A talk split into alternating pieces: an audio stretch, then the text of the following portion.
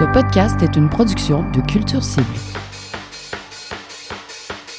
Big Shiny Toon, un balado sur la musique alternative des années 90, tel que vu par Marc-André Mongrain. Aujourd'hui, craquez le volume, on se penche sur Refused.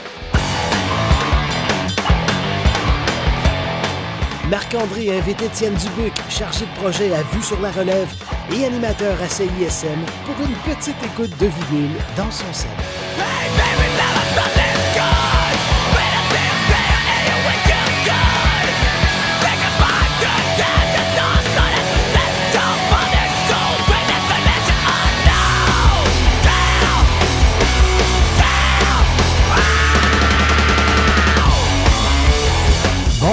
Fait finalement après tout ce temps? Hey, j'ai remonté dans notre conversation, Étienne, et euh, on s'est rendu compte que ça. On s'est parlé de tout ça en décembre Ouais, 2021. au moins. on est en août 2022. Mhm. Il y a eu des confinements, il y a eu toutes sortes de trucs. Couvre-feu, Couvre-feu, pas l'oublier. carrément. Euh, et ensuite, la vie culturelle est repartie, donc on était trop occupés. Mais là, Mhm. là, en fin d'été, on le fait pour vrai. Et je suis remonté dans le temps parce que je, je me rappelais plus c'était quoi que tu m'avais proposé initialement. Tu m'as dit j'ai trois, Trois. albums en tête. J'en rappelle de deux. Refused. Ouais. Foo Fighters. Ouais. Soundgarden? Non, l'autre c'était Red Hot Chili Peppers. Ah, ben oui, ben C'est oui. drôle parce que Ben moi, oui. je me rappelais de Red Hot Chili Peppers et Refuse, puis je me disais, on est peut-être les deux seules personnes qui peuvent triper sur Red Hot Chili Peppers et Refuse. J'essayais de trouver le lien en commun, puis le- l'ancien disquaire en moi, le seul lien que je voyais, c'est si tu classes tes albums en ordre alphabétique, les deux sont côte à côte. C'est vrai. C'est le seul lien que je peux voir. Non, moi, je pense que c'est plus une évolution des goûts à travers les années, tu sais. Moi, Ouais. je ne cacherai pas, les Red Hot Chili Peppers ont été le premier groupe que j'ai vraiment écouté et aimé, puis... euh, Ah, premier, ah ouais, à ce point-là? Ouais, ben, tu sais, je veux dire, euh, j'avais eu des, des, euh, des cassettes ou ben, des CD quand même. J'ai eu quelques cassettes de François Pérusse, bien sûr, comme Ah ouais, les c'est années enfants des ouais, années ouais, 90. Mais, euh, ouais, premier CD acheté par mes parents, là, je, je me cherchais, là, c'était Millennium et On the Six de Jennifer Lopez. ça n'a pas tourné beaucoup, tu sais. Non. Puis là, il y avait Californication qui venait de sortir en 99. Puis ça, Ouais. ça, ça, j'aimais ça pour vrai. Tu sais, Ok. ça, je, je me l'ai acheté, je l'ai joué beaucoup, beaucoup, beaucoup. Là, tu vieillis, tu découvres d'autres affaires, tu comme, comme le rock alternatif un peu sage. Ouais, ouais, ouais. Puis là, là, là, là, j'ai découvert que j'aimais les guitares avec cet album-là. Ok. Piano punk. Le punk plus traditionnel. Tu sais, bien qu'on ait des tours au début des années 2000 Ouais, ouais, m'ont ouais. introduit à tout ça. Puis là, ben, éventuellement, des gens qui aimaient même plus les gens d'affaires un peu, euh, un peu méchantes. Mhm. Puis, je sais pas si on, on va tomber tout de suite dedans. On n'a pas dit de quel qu'on parlait officiellement, par exemple. Refused. Voilà. The Shape of Punk to Come parce que je vais être bien franc avec toi, je tripe sur cet album-là que j'ai écouté probablement une cinquantaine de fois dans ma vie, euh, mais j'ai pas beaucoup écouté les anciens albums de Refuse. Ouais. J'ai suivi un peu les nouveaux qu'ils ont fait parce que c'était dans l'actualité puis je travaillais en musique puis tout ça. Mais moi, c'est beaucoup de Shape of Punk to Come. Ben, Est-ce que c'est ton cas aussi? C'est mon cas aussi. Moi, j'ai quand même, à la découverte, après la claque dans la face que fut Shape of Punk to Come, j'ai. Je suis allé voir euh, qu'est-ce qui se passait du côté de Song of Flame, euh, Fan the Flame of Discontent, quelque chose dans le genre. Ouais, ouais, ouais. Euh, puis, ça venait, c'était moins une grosse claque, justement. C'était moins. On, va décrire, on va décrire pourquoi, mais tu sais, c'était plus straight up punk politique, pas content. Ouais, exact. Euh, puis ça m'avait moins accroché, euh, assurément. Mais Refuse, mon premier souvenir de Refuse, puis j'ai pas réussi à le confirmer. On a cherché sur YouTube avant de venir. C'était dans le générique de Monsieur Net. Hein? Je pense qu'il y avait un sample de Refuse or Fucking Dead à quelque part dans leur enrobage sonore. Ben, voyons. Puis il faudrait voir genre Bruno ou avec Denis eux-mêmes, quelqu'un qui travaillait là, euh, à Monsieur Net à l'époque. Denis, ça en parlerait peut-être même pas. Ben, ça, lui, ça le sait peut-être même pas, mais tu sais, voir. Mais, mais ça, je voyais ça dans le générique, genre, puis je comprenais pas pourquoi il y avait ça dans un. Je, je savais pas c'était quoi. Ah. Je comprenais pas pourquoi il y avait un- une grossièreté, genre, avec un nom de Refuse or Fucking Dead dans un générique de Monsieur Net. Je catchais pas.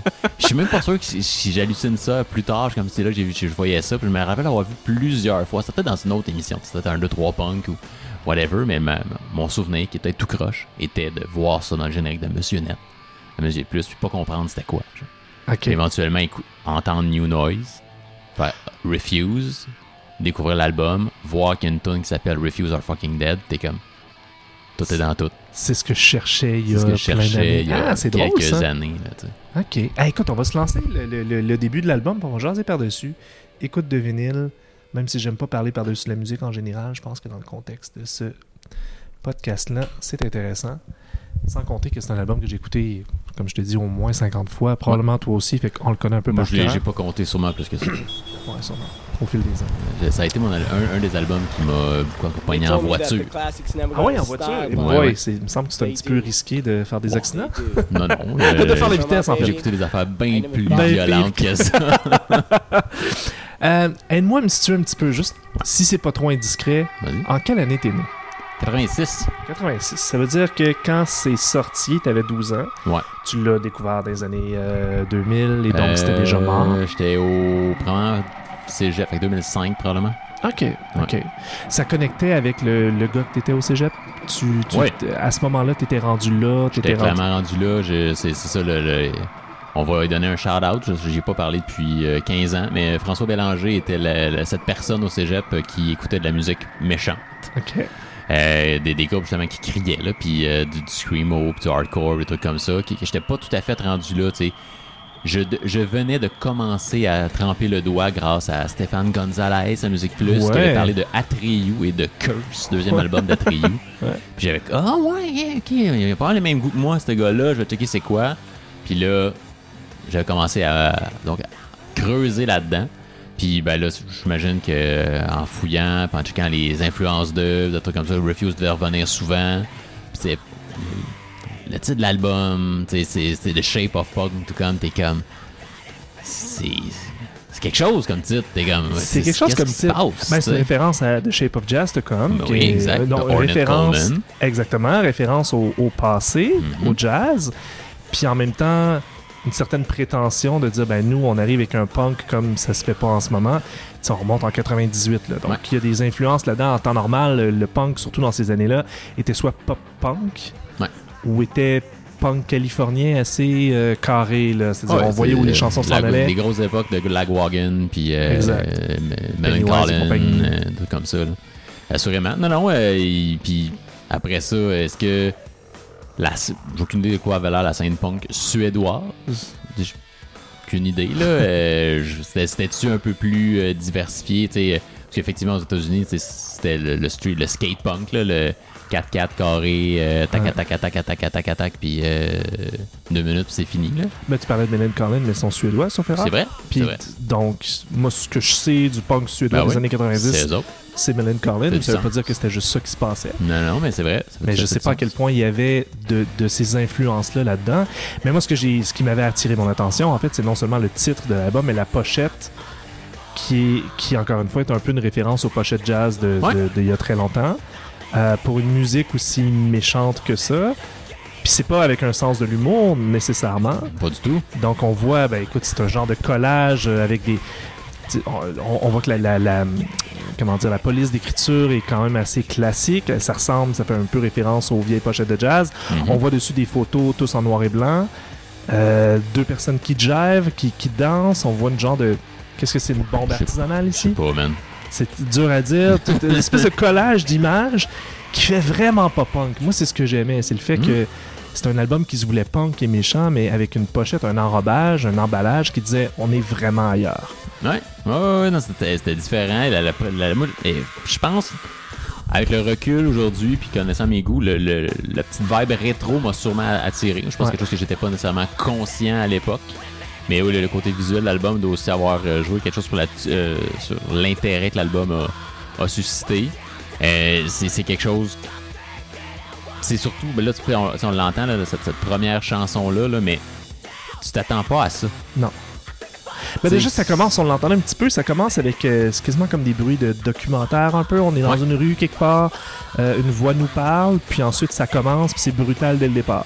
C'est vraiment une attaque, c'est c'est c'est assez frontal comme Ouais, façon ouais, d'aborder un, un album, alors que l'album est très violent par moment, mais il y a vraiment tout le long de l'album, il y a vraiment des, des hauts et des bas et des changements de dynamique Il sans joue- arrêt. joue beaucoup sur les plusieurs influences, jazz, Mhm. électronique.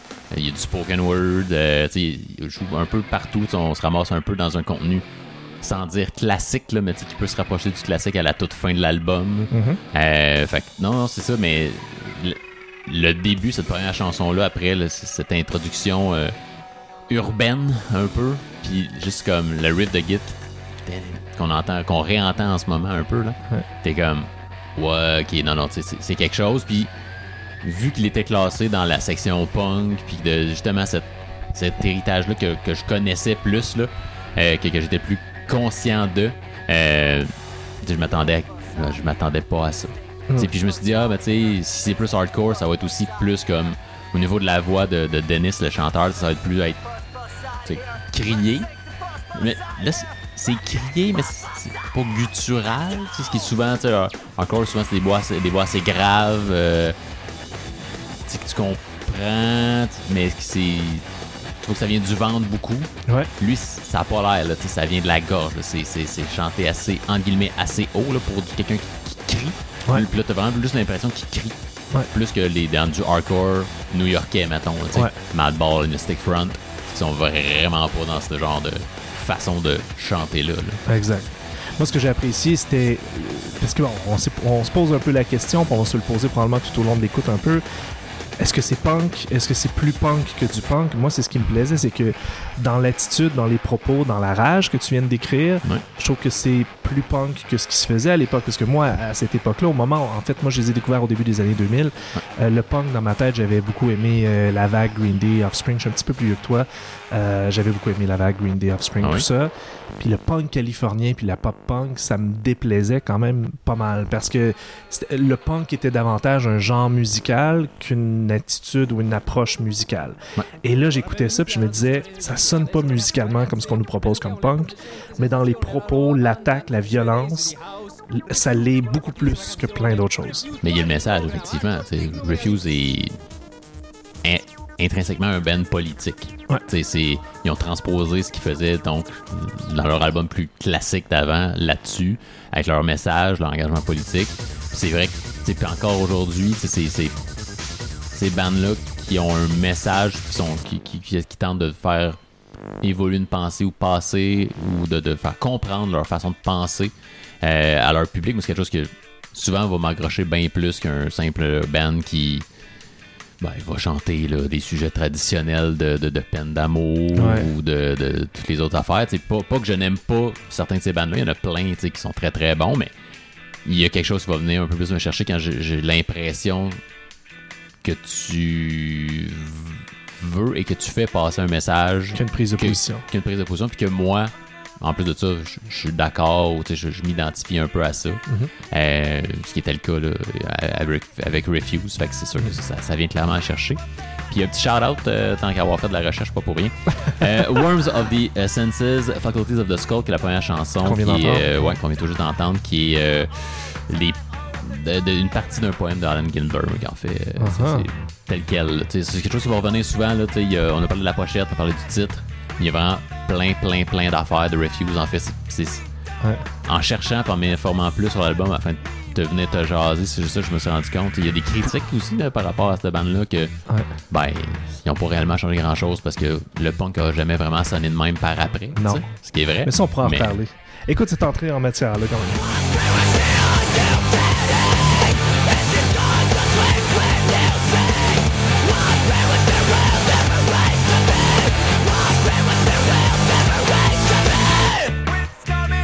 Quand on parle des changements de dynamique, cette chanson-là, qui est probablement une des plus euh, catchy, je pense, Liberation euh, Frequency, Ouais. c'est une de ceux qui jouent les plus souvent, je pense, quand les gens écoutent, euh, écoutent euh, Refused. Ça, ça montre bien à quel point musicalement euh, ils avaient l'intention de- d'aller dans des dynamiques alors que la première chanson est quand même assez in your face. Ouais. Là, on rentre vraiment dans des dynamiques très différentes. Puis tu vois, tu parlais du fait qu'il prend des, des positions politiques, mais c'est politique au sens de la politique internationale. Je pense que sur cette chanson-là, il y a une critique assez évidente. On est en 98 là, de, de comment les, les radios traitent la musique, comment la musique circule, comment la pop avale tout.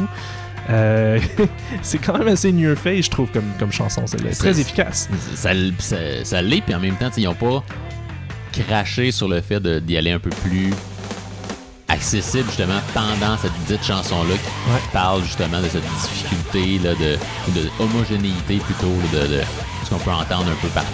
Ouais. Fait que, non, non, ça c'est intéressant comme formule. Tu quittes à aussi relancer le tout par des segments comme on entend en ce moment, qui est mais qui rentre encore, qui devient encore plus brutal parce Ben que ça a été doux pendant un bon bout de temps. Puis les, mais, ah, puis en même temps, c'est très brutal parce que les guitares sont, il y a je sais pas combien de tracks de guitare il y a une par-dessus l'autre, mais c'est très très produit comme son de guitare pour un album punk. Alors que surtout à l'époque, je pense le, le son punk était soit pop punk et donc on le polissait, on le rendait beau. Euh, ben beau, c'est relatif là. On le rendait plutôt clean Ouais. ou que c'était justement la volonté de dire le punk c'est tout le monde peut le faire on n'a pas besoin de s'appliquer puis on a des, des sons un peu plus tout croche Ouais. eux c'est un son très appliqué très très tight parce que c'est un groupe qui était très tight Ouais. très musicalement, musicalement tête euh, fait qu'il y avait comme une volonté de comme quand même en mettre plein la vue même si c'était même si c'était du punk agressif Ouais, ouais, clairement. Puis, on parle de, ce pop-punk-là, mais tu sais, il y avait. On était comme en deux vagues, là, Ouais. de pop-punk. T'as Americana qui sortait l'année d'après, de Ouais. Offspring, mais évidemment, t'en avais déjà eu un petit peu, puis Green Day, qui avait- puis Offspring qui avait déjà été explosé en 94, qui avait amené une espèce de petit côté un peu pop-punk dans Patente, mais qui était pas à leur apogée. Ben, Offspring n'était pas à leur apogée, si on veut, de pop-punk qui allait arriver l'année d'après. Blink qui à leur balbutiement.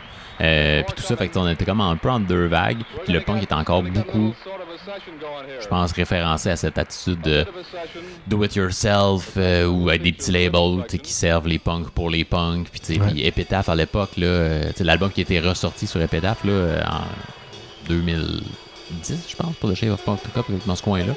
Mais tu sais, à l'époque, c'était sur un autre label, vraiment tout petit. euh, puis Epitaph à l'époque, c'était pas ce que c'est aujourd'hui. tu sais, euh, je pense qu'il sort comme trois albums par mois sous, sous le label euh, Epitaph en 2022, mais c'est- des affaires hyper produites. C'est plus du, du- entre guillemets, du do-it-yourself. euh, Il y a un son qui a évolué, puis on est, on est plus dans des affaires qui se passent dans, dans du garage, là, euh, dans des garages. Là, eux ont eu, regarde, on ils ont eu des ambitions.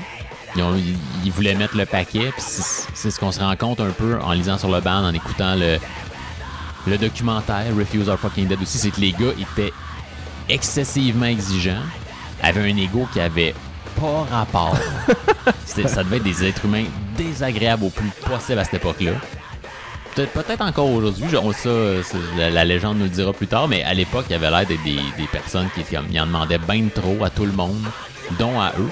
C'est- ça n'avait pas rapport, mais ils ont réussi à livrer quelque chose qui, je pense, dans le milieu, va être reconnu encore très, très, très longtemps. là. Il il y a peu d'albums, je pense, qui te donnent une plaque comme ça à la première écoute et à les, des écoutes subséquentes.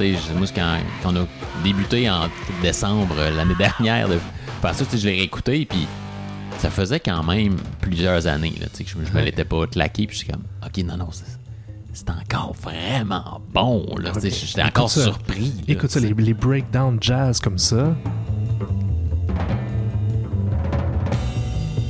Je veux dire c'est pas quelque part où les bands punk vont en temps Ben normal et ils le maîtrisent. C'est pas un pastiche c'est quand même ils le font à leur manière. Ça rentre très bien c'est bien composé. Et quand ça repart ça va, ça va repartir vous écoutez ça le, petit, le petit retour brutal.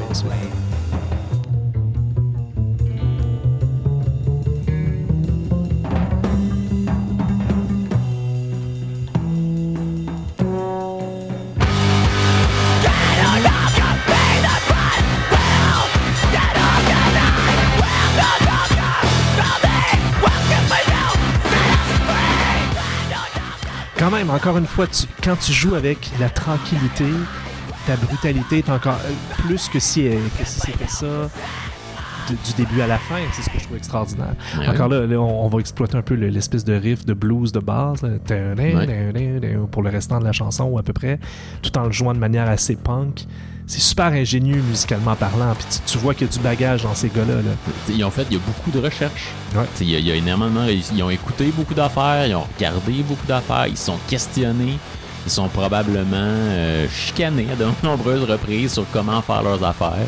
Puis ils ont réussi à amener quelque chose qui est un peu unique au final, tu sais. Ouais. Euh, puis mélanger ces affaires-là, je vais faire une magnifique référence au hockey, tu sais.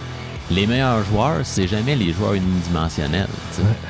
Mike Hoffman, là, il, il a déjà été vraiment bon sur, sur la supériorité numérique. Ah, j'aime ça comment ça devient un podcast de mais hockey. là, il était juste bon là.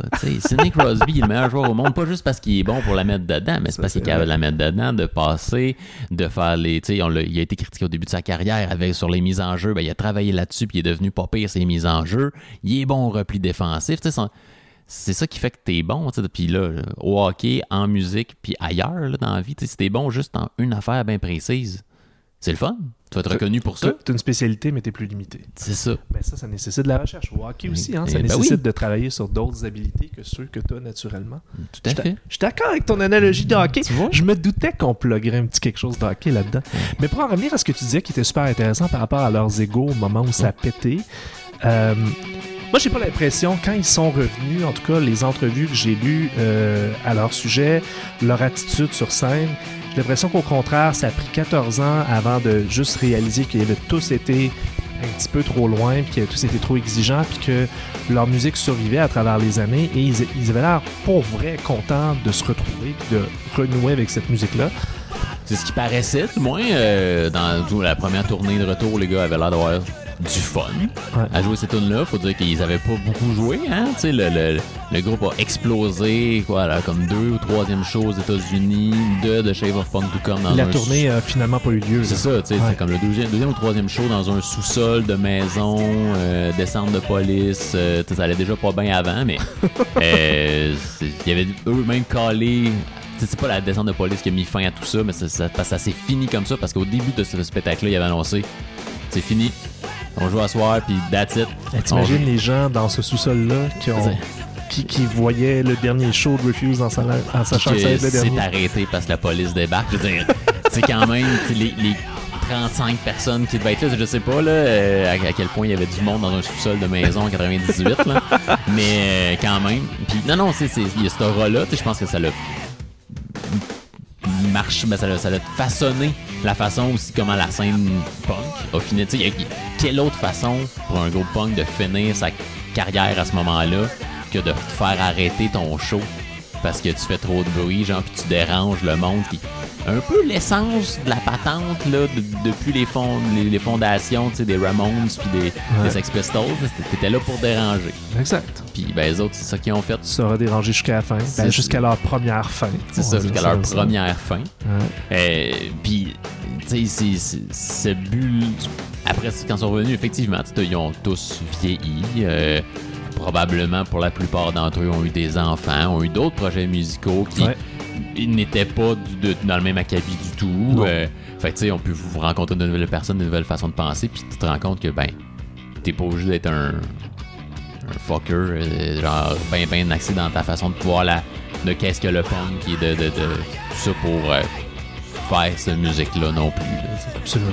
fait que non, non, je- j'espère pour eux que ça va mieux de ce côté-là, puis que leur relation sociale euh, s'en porte euh, mieux. Ben écoute, ils ont tout de même réussi après leur retour à se rendre euh, Ils ont fait deux plusieurs albums. années plus tard. Ils ont fait deux autres albums depuis qui sont, qui sont Ils ont pas perdu le mauvais. guitariste, par exemple. mais- Ils ont perdu un guitariste. ouais. Mais tu sais, deux albums qui sont pas, euh, qui sont pas vilains. Non. Ben, Euh, que je trouve premier- le intéressant. premier, je ne sais pas c'est quoi le nom, mais War Music? Ça, c'est Ouais, quelque ça. chose du genre. Attends Google, Google nous ça. On, Euh, on a, je, le laptop je- juste je à la- côté. je- je mets mes, euh, mes opinions euh, sur euh, piste audio. Mais le, le premier, pour vrai, je, l'ai écouté parce que je me suis dit, c'est Refuse, ils reviennent, peut-être que, mais j'avais pas particulièrement hâte. Non, c'est ça. Leur premier de retour, c'était en 2015, c'était Freedom. C'est ça. Leur deuxième de retour en C'est War 2019, Music. c'était War Music. Fait que Freedom était moyen. C'était assez moyen. Puis War Music, après, j'avais même pas écouté que je le vois sur des listes de fin d'année. Je suis comme, là, si ceci sur les listes, c'était pas si mal. Puis là, j'avais retrouvé un petit quelque chose. C'est pas. euh, c'est vraiment pas de Shave of Punk mais tu on, on l'aura jamais un autre. là. Non, mais c'était, c'était- ça pouvait pas. Ça aurait été une mauvaise idée de l'essayer, Non, c'est ça. Mais il- on retrouvait quelque chose. Il y avait un engagement un peu plus, plus clair, du moins, je pense, que dans Freedom, qui était peut-être un. Je sais pas. Mais marchait juste moins Freedom. Ben, euh, ouais, je me, je me rappelle que ce que, ce que j'avais noté à l'époque, c'est qu'ils avaient quand même actualisé leur revendication punk, qui était plus. Oui. Par exemple, c'est un album très féministe, euh, Freedom, je me rappelle de ça. Euh, ce que je trouve intéressant, qu'un paquet de dudes qui avaient des gros égaux dans les années 90, qui voulaient réinventer le monde Oh, du oui. punk, reviennent, euh, je sais pas, de- en 2015, avec 17 ans plus tard, avec un, finalement un nouvel album, puis que dans les propos, il y avait des propos comme féministes. Ah tu oui. te dis, ok, ben, ils sont encore de leur époque musicalement, c'est moins intéressant.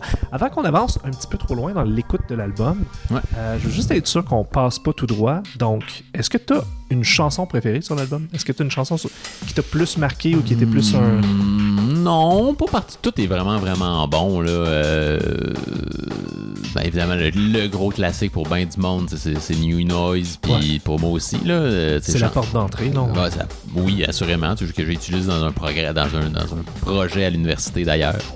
Euh, mais euh, non, euh, Summer Holiday versus Punk Routine qu'on a passé il y a quelques instants est très très bonne également. Non, j'ai pas de.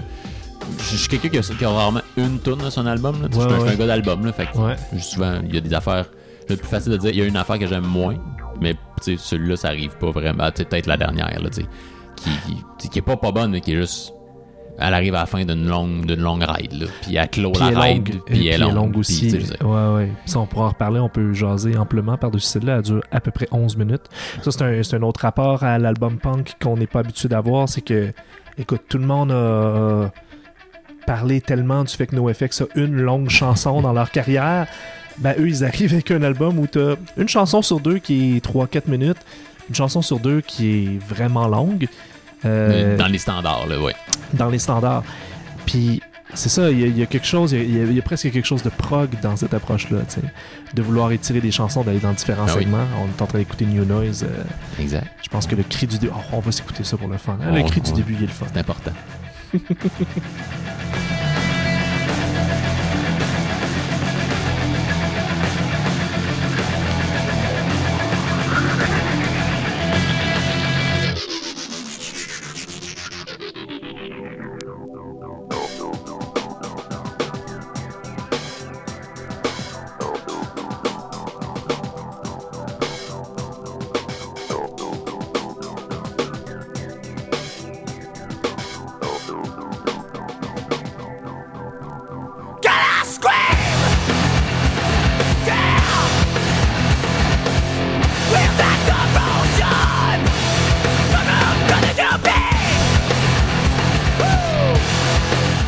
certain. Mais encore là, tu sais, Peut-on peut-on Peut-on crier? J'aime bien le Can I Scream, puis tu sais, pour, pour le rendre encore plus puissant, encore une fois, avant c'est plus tranquille, mais cette fois-ci c'est tranquille techno. Ouais, c'est ça. 98 quand même! Électro, là. euh, ouais, ouais, mais c'est ça, c'est un paquet d'influences qui ont, qui ont été cherchées un peu partout. Puis. Euh, je me rappelle pas, y avait-tu quelqu'un qui jouait du clavier, tu sais? Non, je pense pas. Fait que c'était- vous autres, Attends, je, je, je vais vérifier pour être sûr sur Mais ça. mais- sur l'album là en tant que tel, tu sais, non, il y a personne qui est comme claviériste son 4, c'est guide, bass, chant, drum. Mais euh, tu sais, est-ce que en show, ben 98 sûrement pas là. Mais tu sais, euh, avec les moyens de, qu'ils ont eu à leur retour, il y avait-tu un- un- incorporé quelqu'un sur scène avec un clavier ou c'était juste la trame sonore qui jouait là? Bonne question, Tout, mais tout, euh, tout, tout, Jon tout. Bramstrom, qui est, qui est un des deux guitaristes, est crédité pour les samples, le programming et Bon. les synthés. Donc, mais est-ce que live, il traînait avec lui un synthé pour reproduire un peu ces sons-là? Je sais pas, mais je me rappelle que quand je les ai vus au Metropolis, euh, il y avait ça. C'est ça. Il y avait les éléments techno, il y avait les éléments euh, Mais c'est ça, c'est ça, c'était un retour euh, en, en puissance. roi, là. Ouais, Il devait être à des, à des millénaires de ce qu'il vivait en 98, surtout en Amérique. Ah Ouais. En, en Europe, il était déjà plus connu euh, par leur matériel précédent, puis il avait tour- tourné un petit peu plus pour The Shape of Punk to Come. Fait qu'il était plus connu, ça, ça, ça, ça devait être un, sans dire que ça a des grandes conditions, là, ça restait un, groupe punk. Là. Mais euh, aux États-Unis, c'est ça. Là, c'est- tu, dans les shows dans un sol de maison, là, c- Mhm. ça témoigne un peu de la, comment ça se passait. Là. Euh, mais c'est ça, puis le, retour, ben, c'est ça. conjointement avec Epitaph qui s'est sont sûrement occupé du booking, puis de la réputation de l'album qui, qui, qui roulait depuis 17 ans à peu près. Comme, on va les remplir les salles, les gars.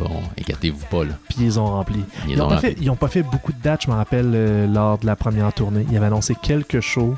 Quand, quand- le fait que Montréal en faisait partie, j'étais absolument content de Ben, ça. Puis là, faut. je peux m'épivarder un petit peu. J'étais là le soir à Coachella où ils sont revenus.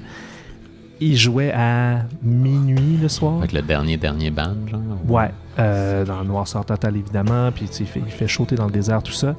Ces Coachella, là, c'était pas euh, au Hellfest en Europe, c'était pas, c'est pas un festival punk, c'est pas un festival qui attire ce genre de personnes-là. et la réception était dithyrambique. Mais quand je te dis que je pense que leurs égos ont été rangés de côté, voir l'effet que ça a eu sur le public à ce moment-là, devant ce public-là, dans ce contexte-là, euh, on voyait que ces gars-là venaient de prendre conscience que, wow, ok, ce qu'on a fait il y a 14 ans a été immense pour bien des gens, puis on est chanceux de pouvoir revivre ça. Moi, j'ai des sentiments même, en tout cas. J'ai l'impression que cette espèce de communion-là improbable du retour, surtout dans le contexte d'un festival de musique qui n'est pas fait pour ça. Euh, On s'ent- on s'entend qu'il doit y avoir bien du monde. Je sais que c'est cher, Coachella, puis c'est pas facile d'avoir des billets, mais souvent bien du monde qui s'est arrangé pour pouvoir y, y- y être là. ouais, Qui, qui était là juste. Ben, ils ont profité du reste, mais qui était là juste qui était pour une des raisons, exactement. cette année-là, il y avait- il y avait Refuse, puis il y avait une des très, très, très, très rares présences de Pulp euh, en Amérique du Nord. Parce que depuis des années et des années, ils sont pas venus, ils sont séparés, etc., etc. Fait que je pense que ça avait attiré une certaine crowd intéressée par quelques raretés européennes. Contrairement à ce qu'on voit aujourd'hui, où euh, on y va parce qu'il y, a- il y a Beyoncé en tête d'affiche, ou il y a euh, The Weeknd, ou peu importe les raisons pour lesquelles les gens y vont aujourd'hui. C'est rendu important le week-end. euh, Ben, c'est ça, c'est rendu important. Sauf que en 2012, ce retour-là, plus la rareté de Pulp, a comme attiré, je pense, un type de foule qui était susceptible d'aimer ça. Ouais, c'est Déjà. ça, clair. Mais après ça, quand ils ont fait leur show en salle, celui qui était venu à Montréal, je sais pas comment tu l'as vécu. Moi, personnellement, j'ai trouvé que c'était. euh, C'était parfait. ouais. Ben, parfait, je veux dire. C'est- galvaniser un peu la, la patente, là, mais non, non. euh, j'allais là pour voir The Shape of Punk to Come avec Refuse, sachant, en arrivant là, en sachant qu'il avait pratiquement jamais euh, tourné le disque avant, euh, en arrivant là, en me disant, ben, qu'est-ce que tu veux qu'ils jouent d'autre? C'était pas genre, j'espère qu'ils vont jouer la tune qu'il faut qu'ils jouent. Non, non, ils vont toutes les jouer. S'ils en ils vont, la, la tune instrumentale de, de- de deux minutes là, qui est juste avant No Noise, peut-être qu'elles joueront pas. je veux dire, c'est pas bien grave. Mais, euh, puis, je voulais vous. J'avais pas d'appréhension de, de, par le fait qu'ils étaient plus vieux. Euh, c'est peut-être une crainte de certains, euh, euh, plus, plus vieux, plus sage, peut-être un petit peu moins d'énergie, ce genre de choses-là. Moi, j'étais comme, ça va aller. Euh, J'avais pas peur pour ça. Euh, Puis l'énergie, ben, je- au niveau de la foule, je m'attendais pas à d'autre chose que d'une énergie. D'être complètement vendu dès la première jusqu'à la dernière note, puis d'une énergie qui n'aurait pas rapport. Ouais. De mémoire, c'est pas mal ça qui s'est passé. C'est pas mal ça qui s'est passé. Puis ceux qui avaient des appréhensions sur le fait qu'il aurait vieilli, euh, je sais pas ce que t'en penses, mais Vie en forme. ils t'ont euh, défait ça assez rapidement euh, assez rapidement merci on est rendu au bout parce que c'est un double vinyle il faut mettre le disque numéro 2 qui commence avec The Refuse Party Program Euh, mais ouais parlons-en du fait de comment ils ont vieilli puis de ce retour là sur ce show là moi je me suis rendu compte en les revoyant puis après je suis allé revoir des prestations de l'époque dans les années 90 que non seulement ils en mettent plein la vue avec leur son, leur production sur l'album, mais ce chanteur-là est possiblement un des frontmen les plus charismatiques du rock. là. On s'entend que moi j'ai pris une claque en le voyant sur scène, surtout que rendu là, il était dans la quarantaine, si je Ouais, me trompe pas. doit. Il a eu 50 ans cet été, donc euh, on le compte, il devait avoir 40 ans pas mal pile. Euh, Wow! Moi, ça m'avait vraiment impressionné. De, de, de voir, puis c'est un contraste aussi entre sa, sa personnalité qui est très révolutionnaire, revendicateur, punk, tu l'aurais imaginé s'en foutre un peu, cracher à terre, faire d'eau public. Ben non, on n'est pas là. C'est un hostie showman, c'est une, majorette pratiquement. Par il- fait du karaté dans les airs, il monte, de, il fait des, des prouesses. euh, Ouais, il se saute un peu partout, Ouais. euh, beaucoup d'énergie. euh, le, le- la présence sur scène est, est importante et le, le, le- look sur scène, de, de Ouais. quoi l'air le groupe sur scène était déjà très important en 98. Mhm. Euh, C'était quelque chose justement qui, qui faisait clasher aussi le, le groupe au niveau de, de la scène punk. Tu sais, arrivait en soute en et en cravate. Ouais. Euh, t'es un show punk, qu'est-ce qui se passe, puis tout ça. Euh, les, les, les gens qui. Sais, j'ai dit qu'il y a justement beaucoup d'influence, tout, tout, euh, tout ça. Ben, les, les, les gens qui, qui disent que Refuse n'a rien inventé, euh, ben, ils nomment souvent Nation of Ulysses comme in- principale inspiration pour Refuse, pour cet album-là, autant au niveau de l'attitude de Dennis euh, que de, de, de quoi il a l'air, justement, en soute et en cravate. C'est genre, hey, Nation of Ulysses avait tout déjà fait ça au début des années 90. Ouais. Ben, ben oui, mais c'est probablement qu'il en avait écouté, puis juste, hey, ça, oui, c'est une bonne idée. Je prends ça je vais de prendre ça. ça de ce projet-là. Ouais. Puis, euh, ça marche, là. Puis, parce qu'effectivement, tu sais, si tu veux, surtout dans, dans un mode où il y a une idéologie derrière ton affaire. Tout doit être réfléchi si tu veux que ça passe bien.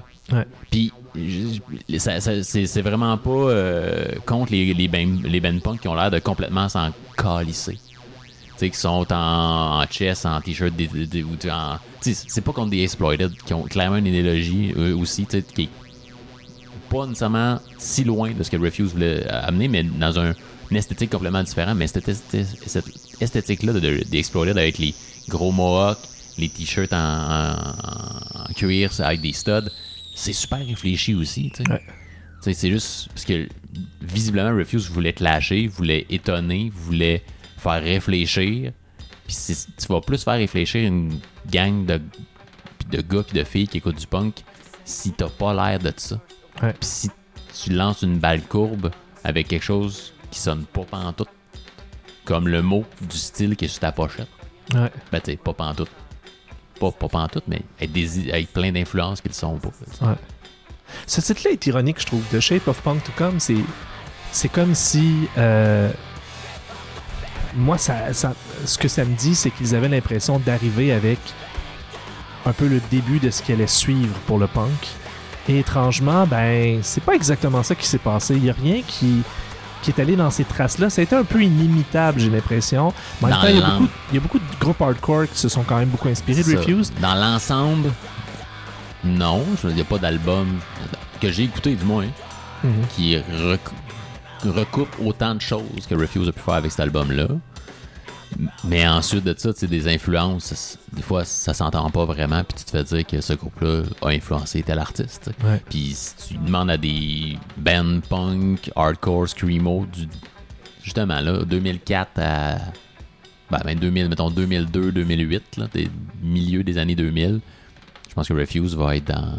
La plupart des réponses va être là.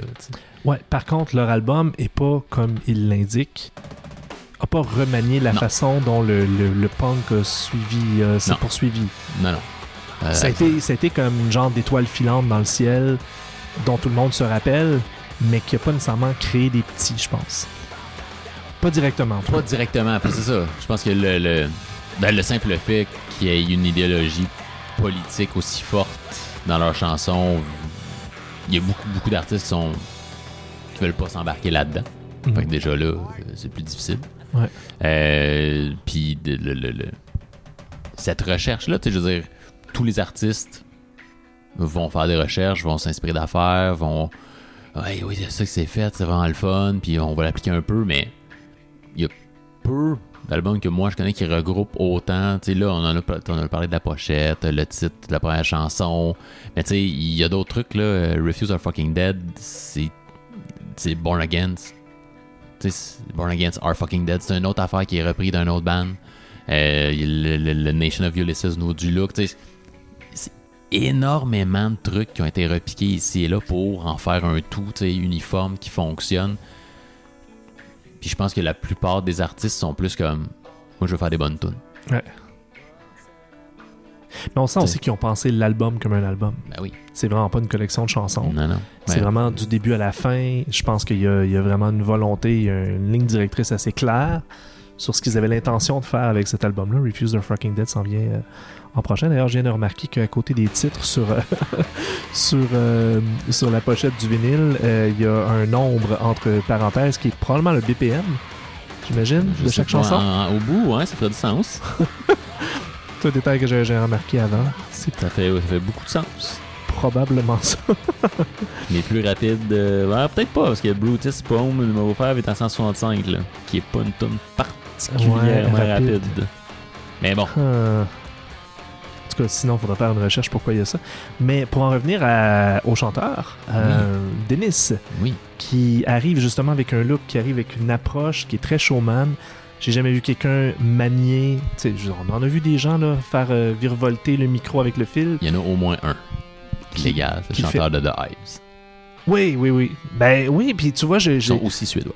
Exact, ils sont suédois. Oh, bon point. J'avais pas fait le lien. Mais c'est vrai, tu vois, je, je- je- pense à les 5-6 principaux chanteurs rock charismatiques qui donnent un show. On est loin de Euh, ça. Comment? On est, on est loin de ce que Dennis donne comme show. Là, je sais pas qui- à qui tu penses, mais Ben, je, je pensais aux chanteurs de The Hives. D'après Ouais. moi, les deux se retrouvent un peu dans oui. le genre de top 5 ça de ce genre de chanteur-là. Euh, on s'entend, il est très, très, très euh, charismatique Ah oui. aussi. Euh, étrangement, a été nommé euh, le World Sexiest Man dans le Elle Magazine de Suède en 2004. de qui J'ai lu ça. Le chanteur de Refused. Ok. Fait que tu réussis à être le World Sexiest Man en Suède en étant un, un- un punk invétéré. Ça, c'est quand même drôle. ouais, son, son image de punk était un peu défaite à ce moment-là avec Ouais. l'International Noise Conspiracy. Conspiracy. là. Qui était pas vilain comme, comme projet, qui était pas. Je m'ai jamais euh, accroché par contre, mais c'était pas, pas bon. Ouais, moi j'avais, apprécié parce que j'étais pas encore profondément euh, dans Refused. On dirait que j'avais entendu un peu, je trouvais Ouais. ça cool, mais je l'ai un petit peu plus écouté au fil des ans. Puis après ça, c'est vrai que si je réécoute aujourd'hui International Noise Conspiracy, je suis comme. Bah. Mais c'était, c'était pas vilain quand même. Euh, ouais, cette chanson-là, Refuse the fucking. C'était celle-là, tu dis qu'il y a, qu'il y a un extrait que t'as entendu dans Monsieur Net? Mon souvenir, me semble que c'était peut-être pas comme je dis. Mon souvenir, c'est dans le générique de Monsieur Net. Puis Ça serait peut-être juste un, dans- c'est pas un sample dans les les moments où ils passaient de leur euh, ok, mettons, jeu vidéo. Il y avait il y avait comme une petite animation qui s'en venait. Ok, c'était pas le générique de début ou de fin? Non, c'était écrit dans le générique qu'il y, avait, y avait quelque chose qui était les droits de telle chanson hein, qui ont été utilisés. Ok.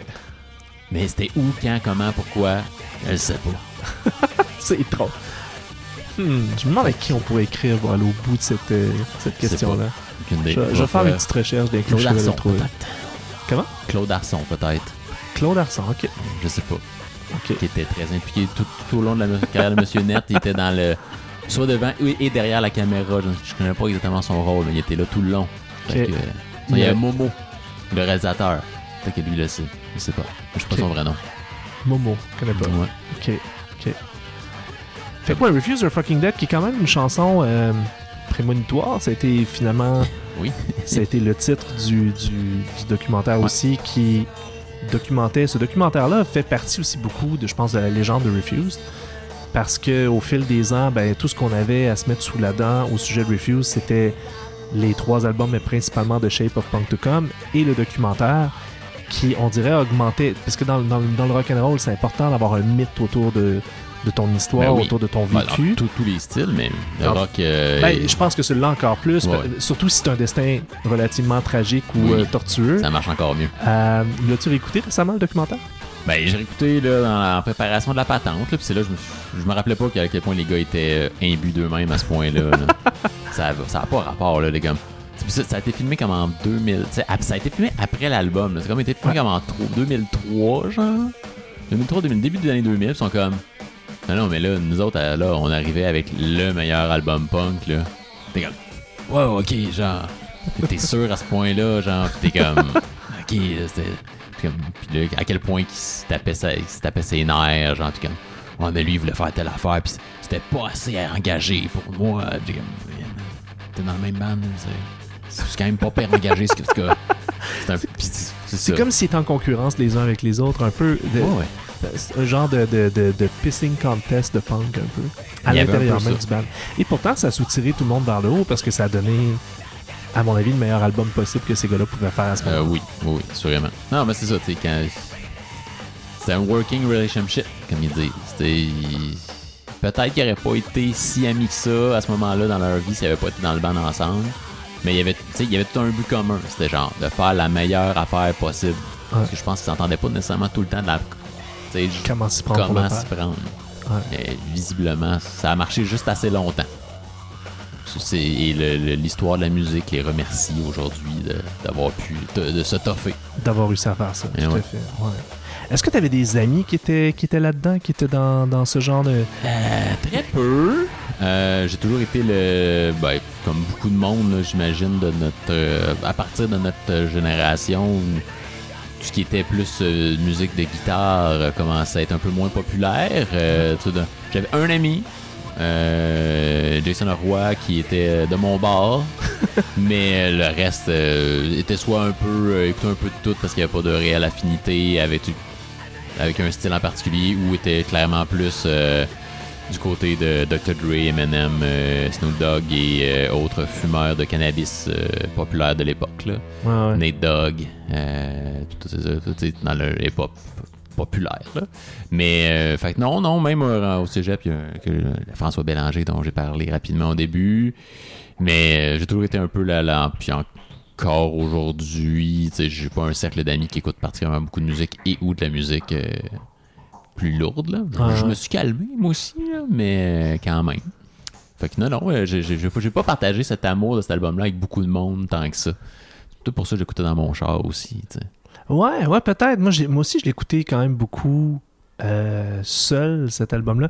Moi, c'était, tu vois, je l'ai découvert euh, plus au début des années 2000. Je travaillais dans un magasin de disques. Puis, euh, évidemment, quand tu commences à travailler dans un magasin de disques, surtout au début des années 2000 où la musique est moins accessible, On, On tourne changer de le côté. vinyle ici. La, le dernier retourne, Dernier retournement. retournement, on est rendu au côté D. Il reste trois chansons. Euh, ouais, c'est ça, comme toute personne qui travaille dans un magasin de disques, à l'époque surtout, ça a été l'occasion de découvrir un paquet d'affaires, de rattraper un paquet de trucs du passé. Moi, c'était peut-être euh, trois ans, trois, quatre ans après que l'album soit sorti.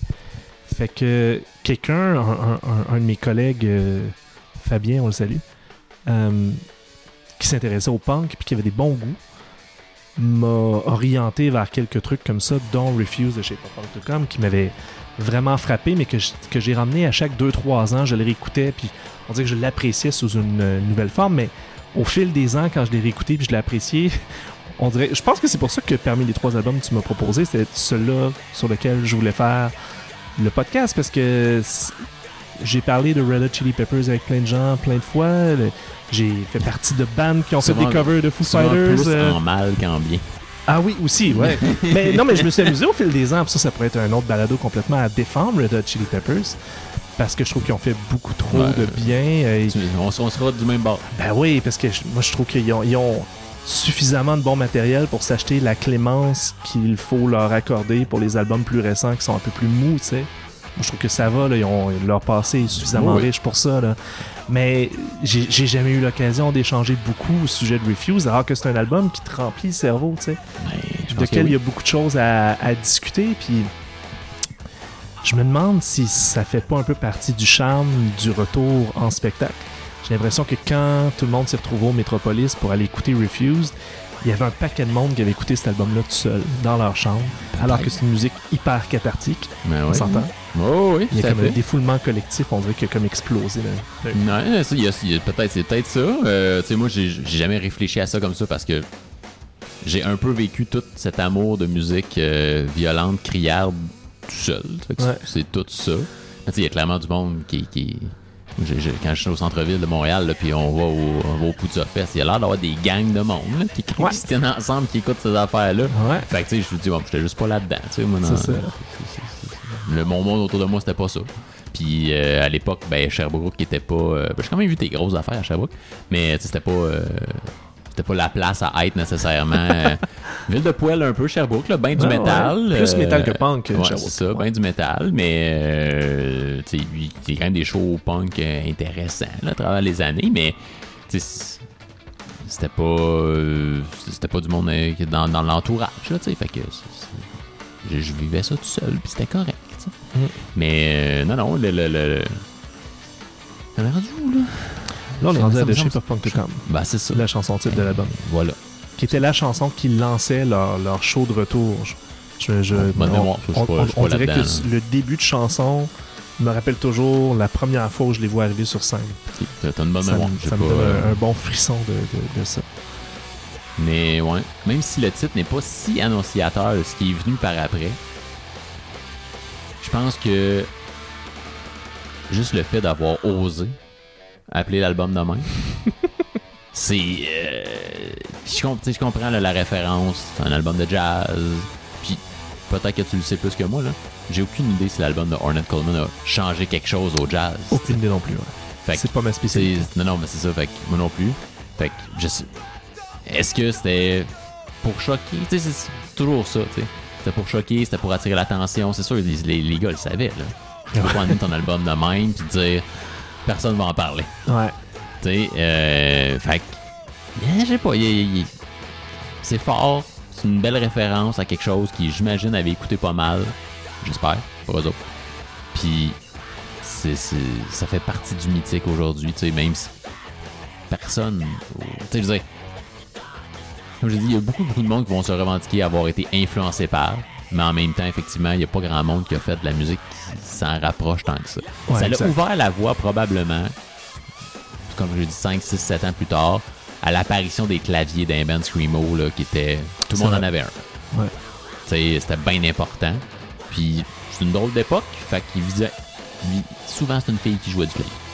Mais. euh, C'est vrai, c'était comme leur, leur seule façon d'intégrer une fille, on dirait, c'était de dire on va mettre un on va clavier. mettre un clavier. Ouais. Ouais, c'est c'est- c'est- un nombre de gars, là, on s'entend. Oui, oui, clairement. Mais tu sais, euh, est-ce que On the Road existe sans Refuse, qui est un band screamo hardcore qui avait quand même des gros éléments euh, électro dans leur patente? Je sais pas.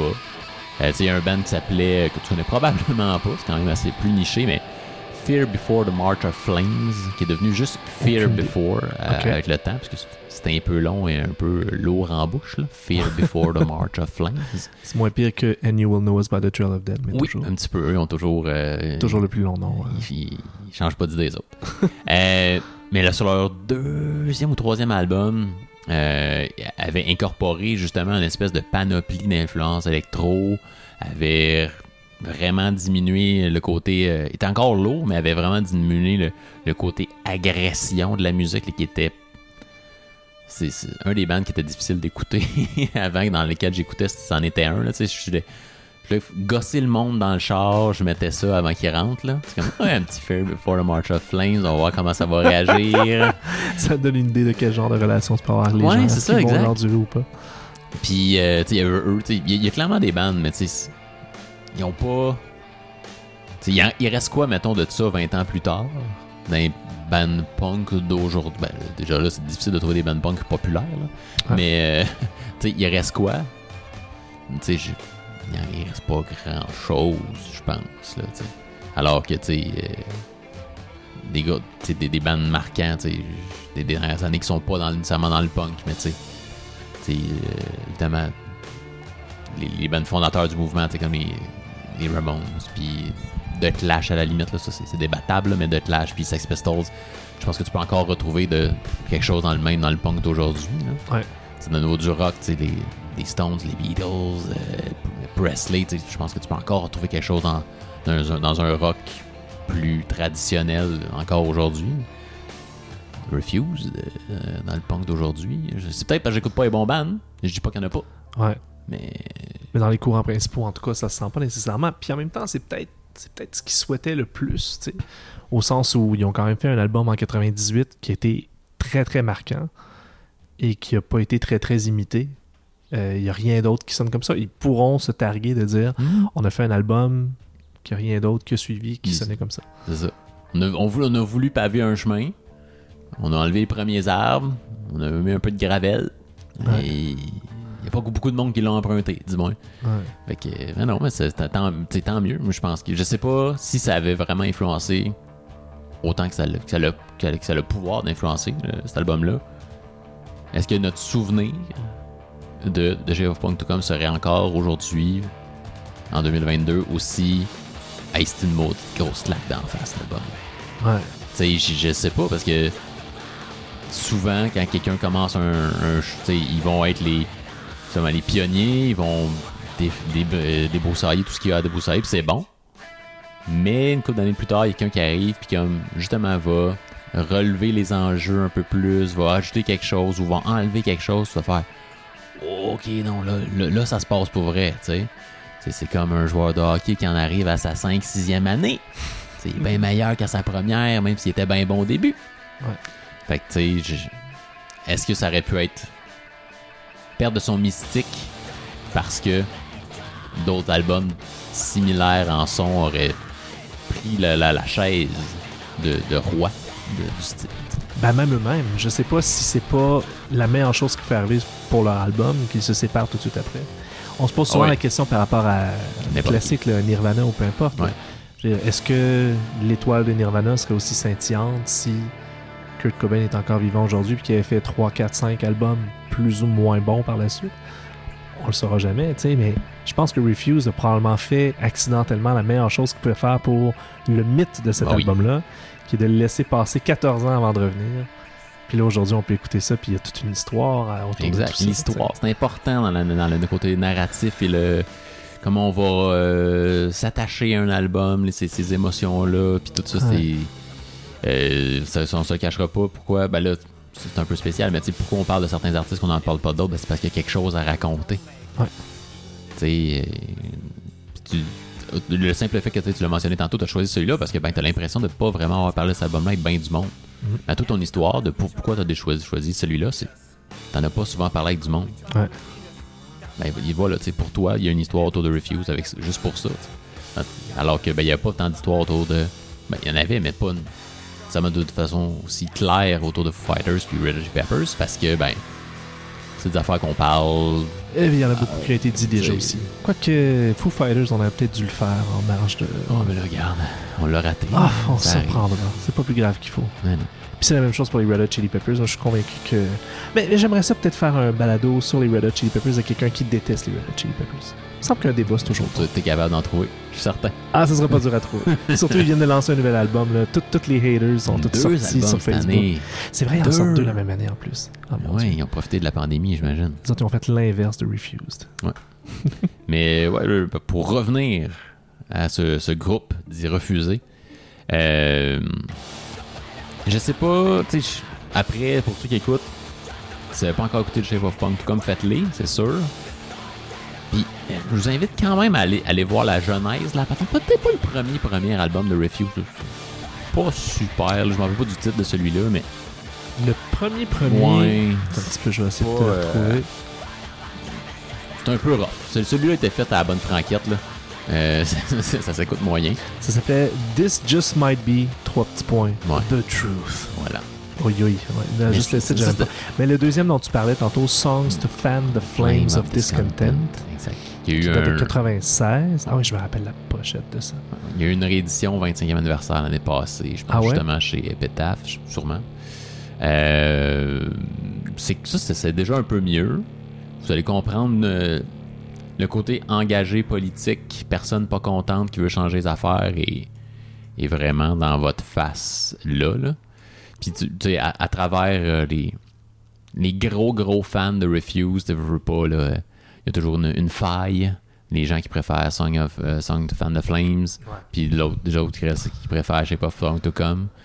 Puis les deux ont leurs arguments, là, mais tu sais, je, je, je- je- bon, ah, ça fait presque, ça doit faire une heure, et juste un peu en bas d'une heure qu'on en parle. là. Fait que je suis clairement du côté de, de Shape of Punk to Come. Là. Je, Ouais, moi je, me cacherai pas, là, mais euh, il y a quelque chose. Là, tu sais, tu sais, je- comprendre d'où vient le ban avant de ce côté politique-là. là. Mhm. Puis, euh, chose que j'ai pas faite en préparation, c'est d'essayer d'aller m'informer sur quel était l'état politique de la Suède euh, En 98. ah, ben, en fin, fin milieu des années 90. là. Mhm. Pourquoi cette rage-là? Est-ce qu'il y avait un contexte particulier qui, qui menait à être pas content du système? Euh, surtout nous, en tant que Québécois, où on nous réfère si souvent à, à la Suède comme un exemple de plein d'affaires. Euh, mais Les, les fameux pays scandinaves et leur, euh, leur perfection Oui, c'est au ça. niveau de la, la joie de vivre Mais du contexte social. il y a sûrement plein d'affaires dont ces gens-là là-bas sont pas contents aussi. Là. Ouais. Fait que je sais pas à l'époque de, de quoi ça avait l'air, mais J'ai quand même un peu l'impression que leur revendication était quand même plus large, plus internationale que suédoise, parce que leur première langue est le suédois. Ouais. Et ils ont fait toutes leurs chansons en anglais. Donc forcément, Ouais. ils voulaient décrier leur, leur rage dans leur deuxième langue au public le plus large possible sur le plan planétaire. ouais. Ils ont vraiment essayé beaucoup de percer aux États-Unis davantage que, que l'Europe, à mon avis, en tout cas. Euh, À cette époque-là, probablement. C'est pas ce que je ressentais sur le documentaire. Ouais, Mais ouais c'est vrai, c'est vrai par contre. Il avait fait une tournée aux States pour avant chez Off.com, comme entre les deux albums. Il a fait une coupe de dates. Puis là, rev- là, leur première vraie, vraie tournée, ça allait être pour le supporter cet album-là. Puis ça s'est jamais passé au final. qui s'est jamais matérialisé. Fait que je Mais sais pas leur, à quel point. mais leur retour a été Oui, mais là, à Coachella plutôt qu'en Suède. après ça, il y a toute une question de signe de pièce. Il y a sûrement une question de signe de pièce. Que Coachella avait la réputation, il y a toujours la réputation de mettre le gros cash pour réunir des bandes qui veulent pas se réunir. D'ailleurs, euh, Morrissey a déjà a déjà dit, je me rappelle plus c'est quoi le, le, le- Il a déjà dit le montant que Coachella avait offert à The Smiths pour se réunir. Ça n'a aucun calice de bon sens. et à Daft Punk et à plein d'autres. Ben oui. Mais, Mais il y, a des- il y a des refuses de ce monde qui acceptent, évidemment. ben après ça, est-ce qu'il avait déjà pensé? c'est- Ah, c'est sûr que oui. Ça, c'est le oui. qui est jamais clair. C'est comme qui approche qui en premier. Euh, ouais. Ben écoute, à mon avis, je pense qu'il y avait probablement une. Parce que ces, ces gars-là, je me rappelle que pendant toutes les années qui ont été absents, ils ont, ils ont quand même apparu à gauche, à droite dans les entrevues.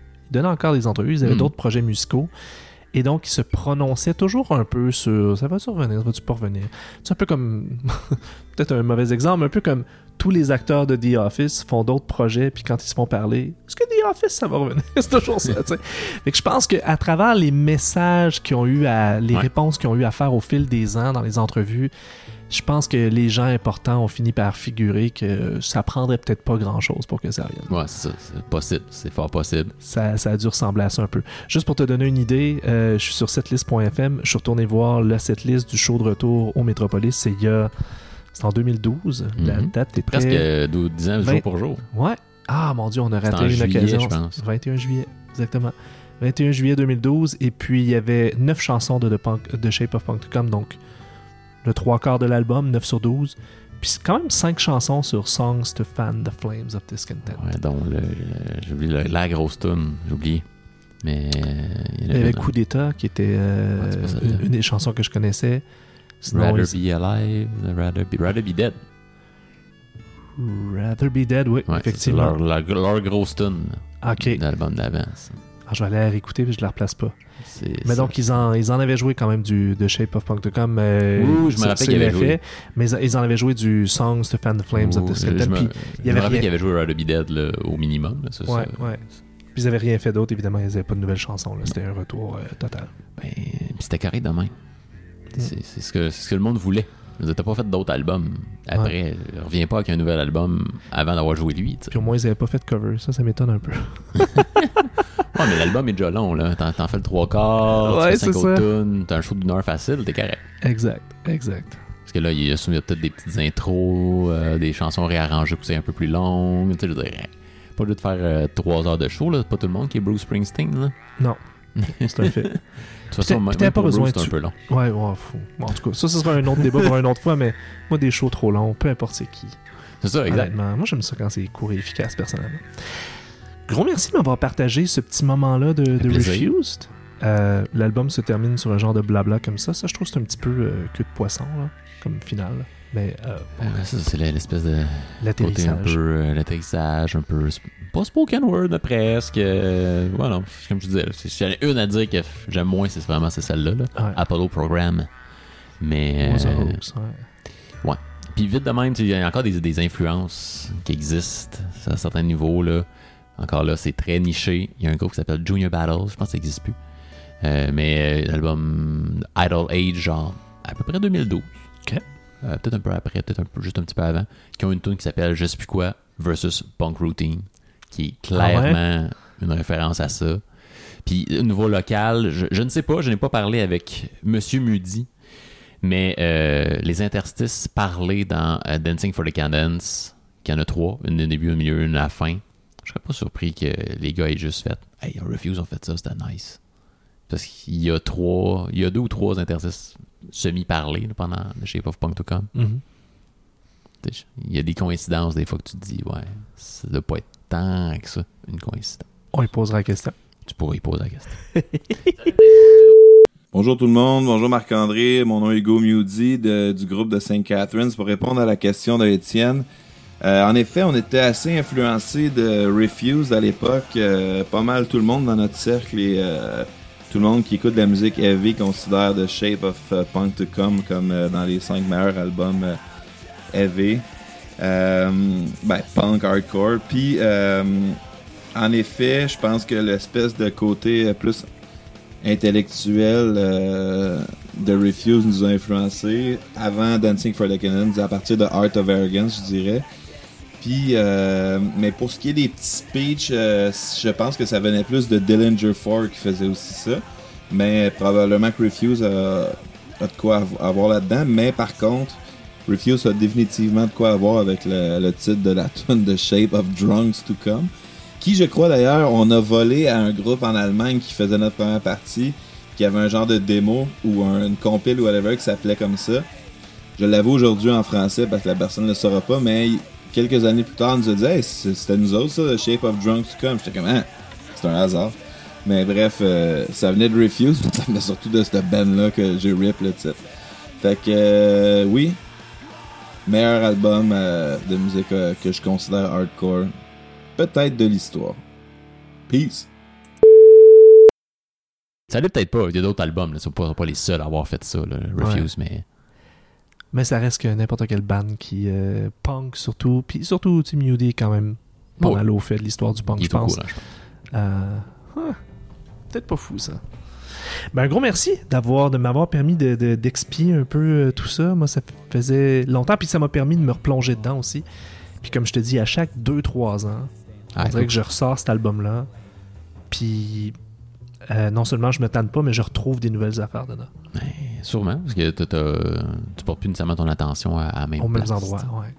Mais ça reste que la puissance euh, demeure puissante. Ah, c'est ouais, tout le temps. Ça a beau avoir été fait dans les années 90, en 98, ça reste que.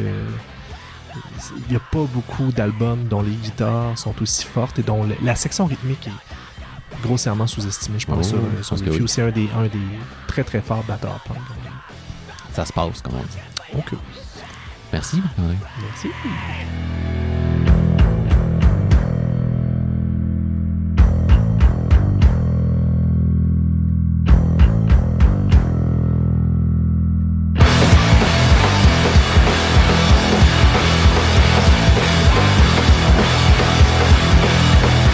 Big Shiny Toon, un concept original de Marc-André Mongrain. Invité, Étienne Dubuc pour l'album The Shape of Punk to Come, The Refused. Montage et réalisation, Marc-André Mongrain. Ce balado est une production de Culture Cible. Retrouvez tous les épisodes de la série Big Shiny Toon sur les plateformes d'écoute en ligne de sortu.ca.